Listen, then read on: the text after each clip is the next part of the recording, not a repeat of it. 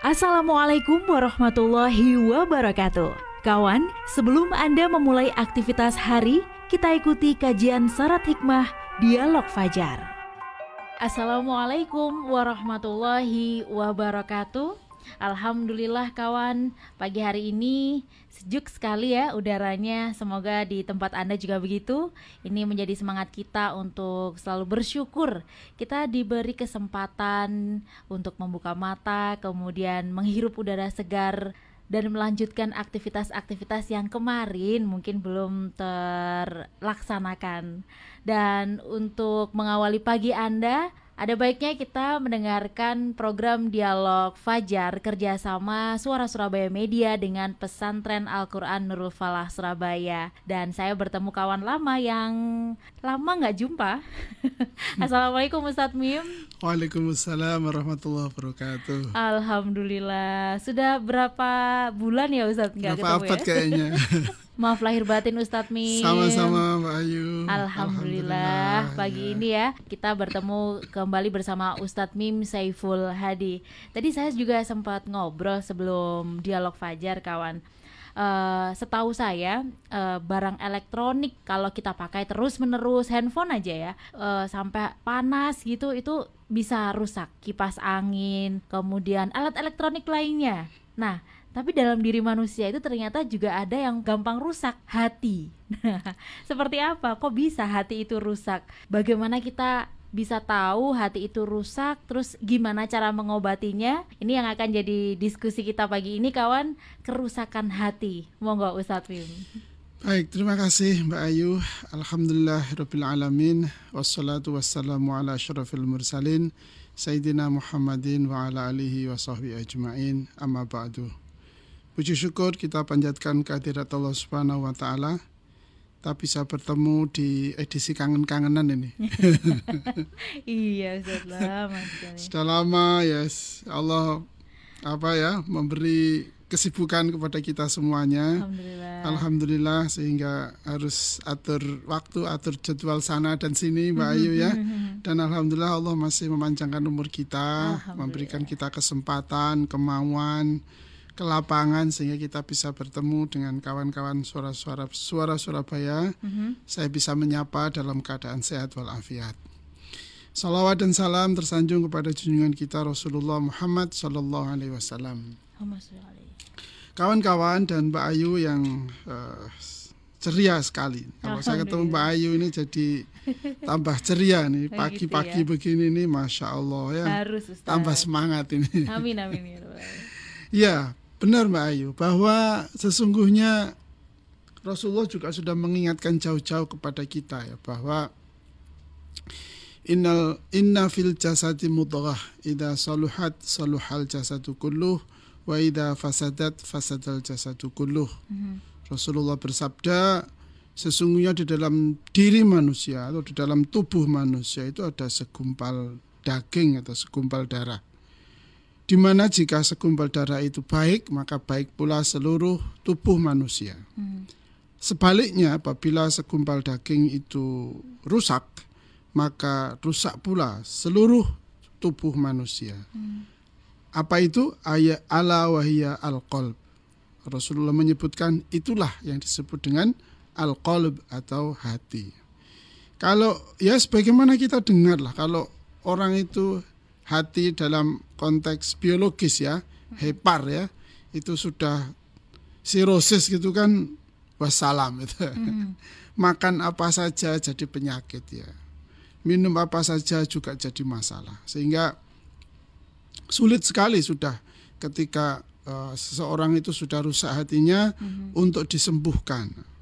Begitu pula dalam dalam konteks hati yang lebih luas, yang lebih mendasar atau yang lebih pokok sebagaimana yang disabdakan Rasulullah tadi itu tentu ini lebih berat lagi ya kalau orang sakit sirosis ya mm-hmm. dia terbaring di tempat tidur selesai mm-hmm. diobati dirawat didiagnosa dan seterusnya oleh tim medis selesai tetapi kalau orang yang hatinya sakit ini Mbak Ayu mm-hmm. bisa jadi dia orangnya kaya bisa jadi orangnya ini pinter stop sering kita dengar, kita lihat, kita ikuti di media-media bagaimana kehandalan pemikirannya kan itu ya. Atau orang ini kuat. Kuat. Terus nek melarat, bodoh, lemah gak usah dibahas ya. Terus tambah nemen kan itu ya. Nah, kalau mereka-mereka ini hatinya rusak, maka telinganya tidak bisa mendengar mendengar apa? Kebaikan. Matanya yang bening tak bisa melihat melihat apa? Melihat kebaikan. Tubuhnya yang kuat lemah. Lemah apa? Lemah melakukan kebaikan kebaikan. Sehingga orang ini menjadi ya sangat jahat sangat biadab gitu ya. Suka-suka gitu ya menjadi sangat sewenang-wenang begitu ya. Ini kenapa ya? Karena hatinya rusak. Atau ketika dia bersilaturahim mestinya bisa bersambung hati dengan saudara-saudaranya? Tidak bisa. Karena hatinya rusak ya wis ketemu ya rasanya kudu tawuran ya. mencurang iya aja mencurang ya. besengut wis. Iya. pokoknya mencucu ya wis. Ngono kabeh. Itu tanda-tanda hatinya rusak. Untuk itu Mbak Ayu dan kawan-kawan yang dirahmati oleh Allah eh, Syekh Hasan Al Basri radhiyallahu an dia seorang ulama di zaman tabiin beliau ini ulama yang sangat terkenal ya di zaman tabiin menyampaikan pesan kepada kita agar kita mengetahui bagaimana hati kita tidak rusak seperti itu. Maka beliau menyampaikan sebab-sebabnya. Biasa kan kalau kita ini mau mengobati sesuatu kan mesti dicari sebabnya dulu kan Mbak Ayu ya. Kalau sebabnya sudah diketahui biasanya mudah untuk menemukan obatnya. Wes apa sajalah. Kalau kita punya masalah, kita tidak tahu sebabnya masalah itu terjadi, tiba-tiba saja eh, galau gitu kan susah itu karena nggak tahu sebabnya. Saya sebagai guru, kemudian murid saya ya dalam tanda kutip nakal misalnya gitu, tiba-tiba saya langsung memfonis nakal tanpa tahu sebabnya kan masih akan menjadi masalah lagi. Maka pastikan sebabnya apa sehingga timbul suatu masalah ada dalam diri kita. Demikian pula dengan hati. Mengapa hati rusak? Kata Syekh Hasan Al Basri radhiyallahu an menyebutkan sebagai berikut. Inna fasadal qulubi an sittati asya'a. Sesungguhnya rusaknya hati atau kerusakan hati itu disebabkan oleh enam perkara. Hmm. Enam perkara, enam perkara kita bahas sampai jam 9 pagi nanti Mbak ya. Panjang. Ya, kita kita ikuti saja waktunya dengan Mbak Ayu nanti ya. Oke. Diingatkan Pak nanti kalau sudah habis waktunya ya. Ada alarmnya Ustaz. Aman. Ya, yang pertama adalah awaluha yudhnibuna biroja taubati. Yang pertama, hati seseorang itu menjadi rusak dikarenakan oleh mereka sengaja berbuat dosa dengan harapan dapat ampunan dari Allah. Nah, ini kan lucu toh, uang nglakoni dosa tapi njaluk sep- oleh sepurane Allah. Ini coro Jawa ngono ngece, Mbak. Ya kan? Bayangkan dia selalu berbuat dosa. Kemudian pada saat yang sama dia berpikir ah di sepuro karo Gusti Allah kan itu. Sehingga ya istilahnya ya orang Jawa paling gampang is ngece mau. Ya sama lah kalau kalau kita ini perumpamaan paling sederhana ya. Saya kita punya teman atau saya punya teman bendino misuwi awake dhewe to. Misuwi nglarakno ati, ngomong sak ngomong nyelekit gitu kan ya. Mari ngono dhek njaluk sepuro. Pisan kira-kira ya ya tak sepuro. Pindo di sepuro. Ping telu coba. Mikir. Ah wis. Wis kudu melok akhirnya. Iya. Kudu melok miso. Ya seperti itu. Kenapa orang begitu itu? Ya karena hatinya rusak berarti. Dia menjadi sombong lah barangkali atau wis pokoknya wis soro lah iku. Nah ono uang ngelakoni dosa tetapi dia kepingin oleh sepuro. Ini masalah berat. Di mana dia akhirnya menyepelekan, gampang no, remeh no. Padahal setiap perbuatan dosa sekecil apa pun itu kan tidak pernah lepas dari pertanggungjawaban. Tidak pernah lepas. Mithqala dzarrah kata Allah dalam surat Al-Zalzalah itu. walaupun sangat kecil, kuantitasnya itu sangat kecil, atau entitasnya sangat kecil, tetapi tidak akan pernah lepas dari pertanggungjawaban. Lah kalau sudah begitu, kemudian lo kan Allah maha luas rahmatnya, ya tapi tidak begitu pemahamannya kan begitu, tidak begitu, tidak terus kemudian uh, sakar PDW ngelakoni dosa bendino dengan sengaja kan. Ya rahmat Allah tak akan turun kepada manusia ya ketika dia berbuat kesalahan kekhilafan yang dia memang tidak punya kemampuan pada awalnya untuk menahan dan setelah dia sadar dia memohon ampun pada Allah yang sungguh-sungguh memohon ampun pada Allah Allah berapapun dosa kita akan diampuni. Kenapa? Karena rahmat Allah itu maha luas. Tetapi lah nek dhek sengaja bendino nglakoni dosa. Terus mari ngono ben lakoni dosa, jaluk sepuro mari ngono lakoni dosa meneh kan yuk beda masalahnya. Beda sekali masalahnya. Lah ini ini ini penting bagi kita agar yang pertama tadi karena kita menjaga hati kita. Kalau sudah tahu bahwa orang yang sering berbuat dosa terus kemudian dia mengharapkan ampunan dari Allah yo ya jongono kan itu ya yo ya jongono Walaupun Allah itu jelas-jelas maha luas ampunannya, tapi kita sebagai manusia jangan meremehkan seperti itu. Hmm. Karena pun kita juga tidak tahu ketika kita berbuat dosa atau ketika seseorang itu berbuat dosa, dia belum meminta ampunan dari Allah, kemudian dia meninggal. Meninggal. Kan sul khotimah. Nah, kalau sudah begitu, ya naudzubillah min dzalik kan. Jadi eh, kawan-kawan yang dirahmati oleh Allah, kalau ada di antara kita yang gemar berbuat dosa itu ya. Ketika diingatkan dia mengatakan stala, Gusti Allah ini jembar sepurane. Nah, diingat diingatkan lagi bahwa bukan begitu cara kita pandang. Bukan begitu cara kita memandang. Kenapa? Karena begitu kita berbuat dosa, terus kita seolah, eh bukan seolah-olah, terus kemudian menganggap Allah itu mesti memaafkan. Maafkan. Ya betul, Allah pasti memaafkan. Hmm. Tapi pandangan kita terhadap dosa yang kita lakukan itu meremehkan, nah itu kemudian dosa kecil itu menjadi dosa yang besar. Hmm. Ngono nah. ya ngono ning Nah, ning aja gitu ya, ngono. Iya, betul. Betul Mbak Ayu. Bahwa hmm. ngono ya ngono ning ya aja ngono. Hmm. Ini kata kunci yang pertama bahwa kalau hmm. kita ingin hati kita sehat, maka jangan begitulah ya jangan begitulah. iya. kemudian yang kedua wa yata'allamuna al-ilma wa la ya'malun. Nah ini yang yang banyak ini ya Mbak. Yaitu mereka yang mempelajari ilmu atau yang menuntut ilmu tetapi tidak mengamalkannya. Mhm. jadi setelah dia mengetahui tentang baik dan buruk, benar dan salah, itu ya itu dia tidak mengamalkan.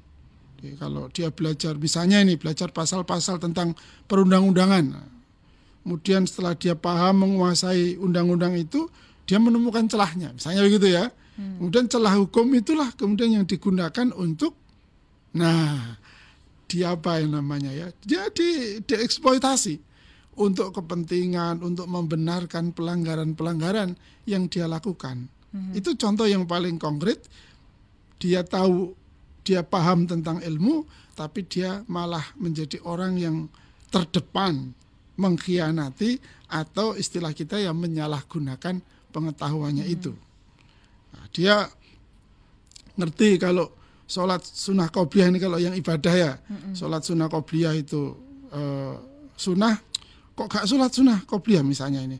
Oh sunnah lu lapo sih soro-soro. Nah, hmm. ini padahal amalan sunnah itu kan lebih baik dikerjakan kan begitu. Hmm. Sementara dia kemudian karena me, merasa dia paham ilmunya terus Allah wis santai aja. Nah itu. Hmm. Ini ini adalah tanda-tanda bahwa dia tidak mengamalkan ilmunya.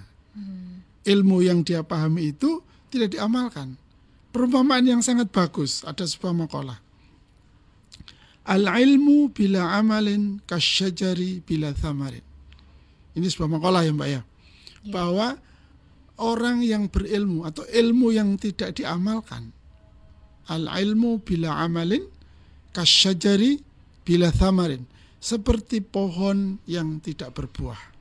Lah kalau pohon tidak berbuah itu kan biasanya kebanyakan kan terus hanya menurunkan sampah saja, hanya membuat sampah saja. Kalau sudah tidak berbuah, ya apa yang akan dilakukan oleh pemilik pohon? Ya akan menebangnya. Nah, kalau sudah menebang pohon berarti ya sudah dimusnahkan. Nah, ini ini yang banyak terjadi. Bahkan yang sekarang ini dulu waktu saya mahasiswa kan udah lama diskusi waktu itu ya tahun 90-an nanti akan ada era informasi di mana informasi ini berlimpah. Orang bisa mengakses informasi, bisa meraih pengetahuan Mudah. dengan sangat mudah. Maka yang terjadi peradaban manusia akan semakin tinggi karena makin banyak ilmunya. Sehingga semakin mudah menciptakan perdamaian. Tetapi faktanya sebaliknya kan sekarang ini Iya. begitu banyak ilmu ada ada perang negara A dengan negara B kemudian beritanya hoax ternyata saling membuat berita palsu Nah, kan pinter-pinterannya begitu kan? Katanya perang opini. Nah itu kan menjadi seolah-olah sah saja. Nah Mbak Ayu dan kawan-kawan yang dirahmati oleh Allah itulah orang yang memiliki ilmu tetapi tidak mengamalkannya. Maka ya kita amalkan ilmu kita. Ilmu yang sudah banyak kita peroleh ini ya kita amalkan untuk kebaikannya Pak. Belajar ilmu kan mesti untuk berbuat baik, bukan malah sebaliknya menguasai pengetahuan justru untuk berbuat buruk, untuk meretas, untuk mencuri data dan sebagainya dan sebagainya. Sekarang banyak sekali kan kejahatan-kejahatan berbasis teknologi itu. Mereka yang melakukan siapa? Ya mereka yang paham ilmu. Inilah orang-orang yang sakit hatinya. Inilah orang-orang yang rusak hatinya. Dia bisa melakukan kerusakan-kerusakan yang sangat parah. Innalillahi. Nauzubillah min dzalik Mbak Ayu ya. Semoga dua apa ini? Dua sebab yang kita ketahui dapat menyebabkan hati kita rusak bisa kita hindari. Wallahu alam ya bisawab. Ya. Alhamdulillah. Terima kasih Ustadz Mim sudah memberi gambaran ya untuk supaya kita selalu menjaga. Karena menjaga itu tidak hanya pasangan ya mungkin Ustadz ya. Oh iya.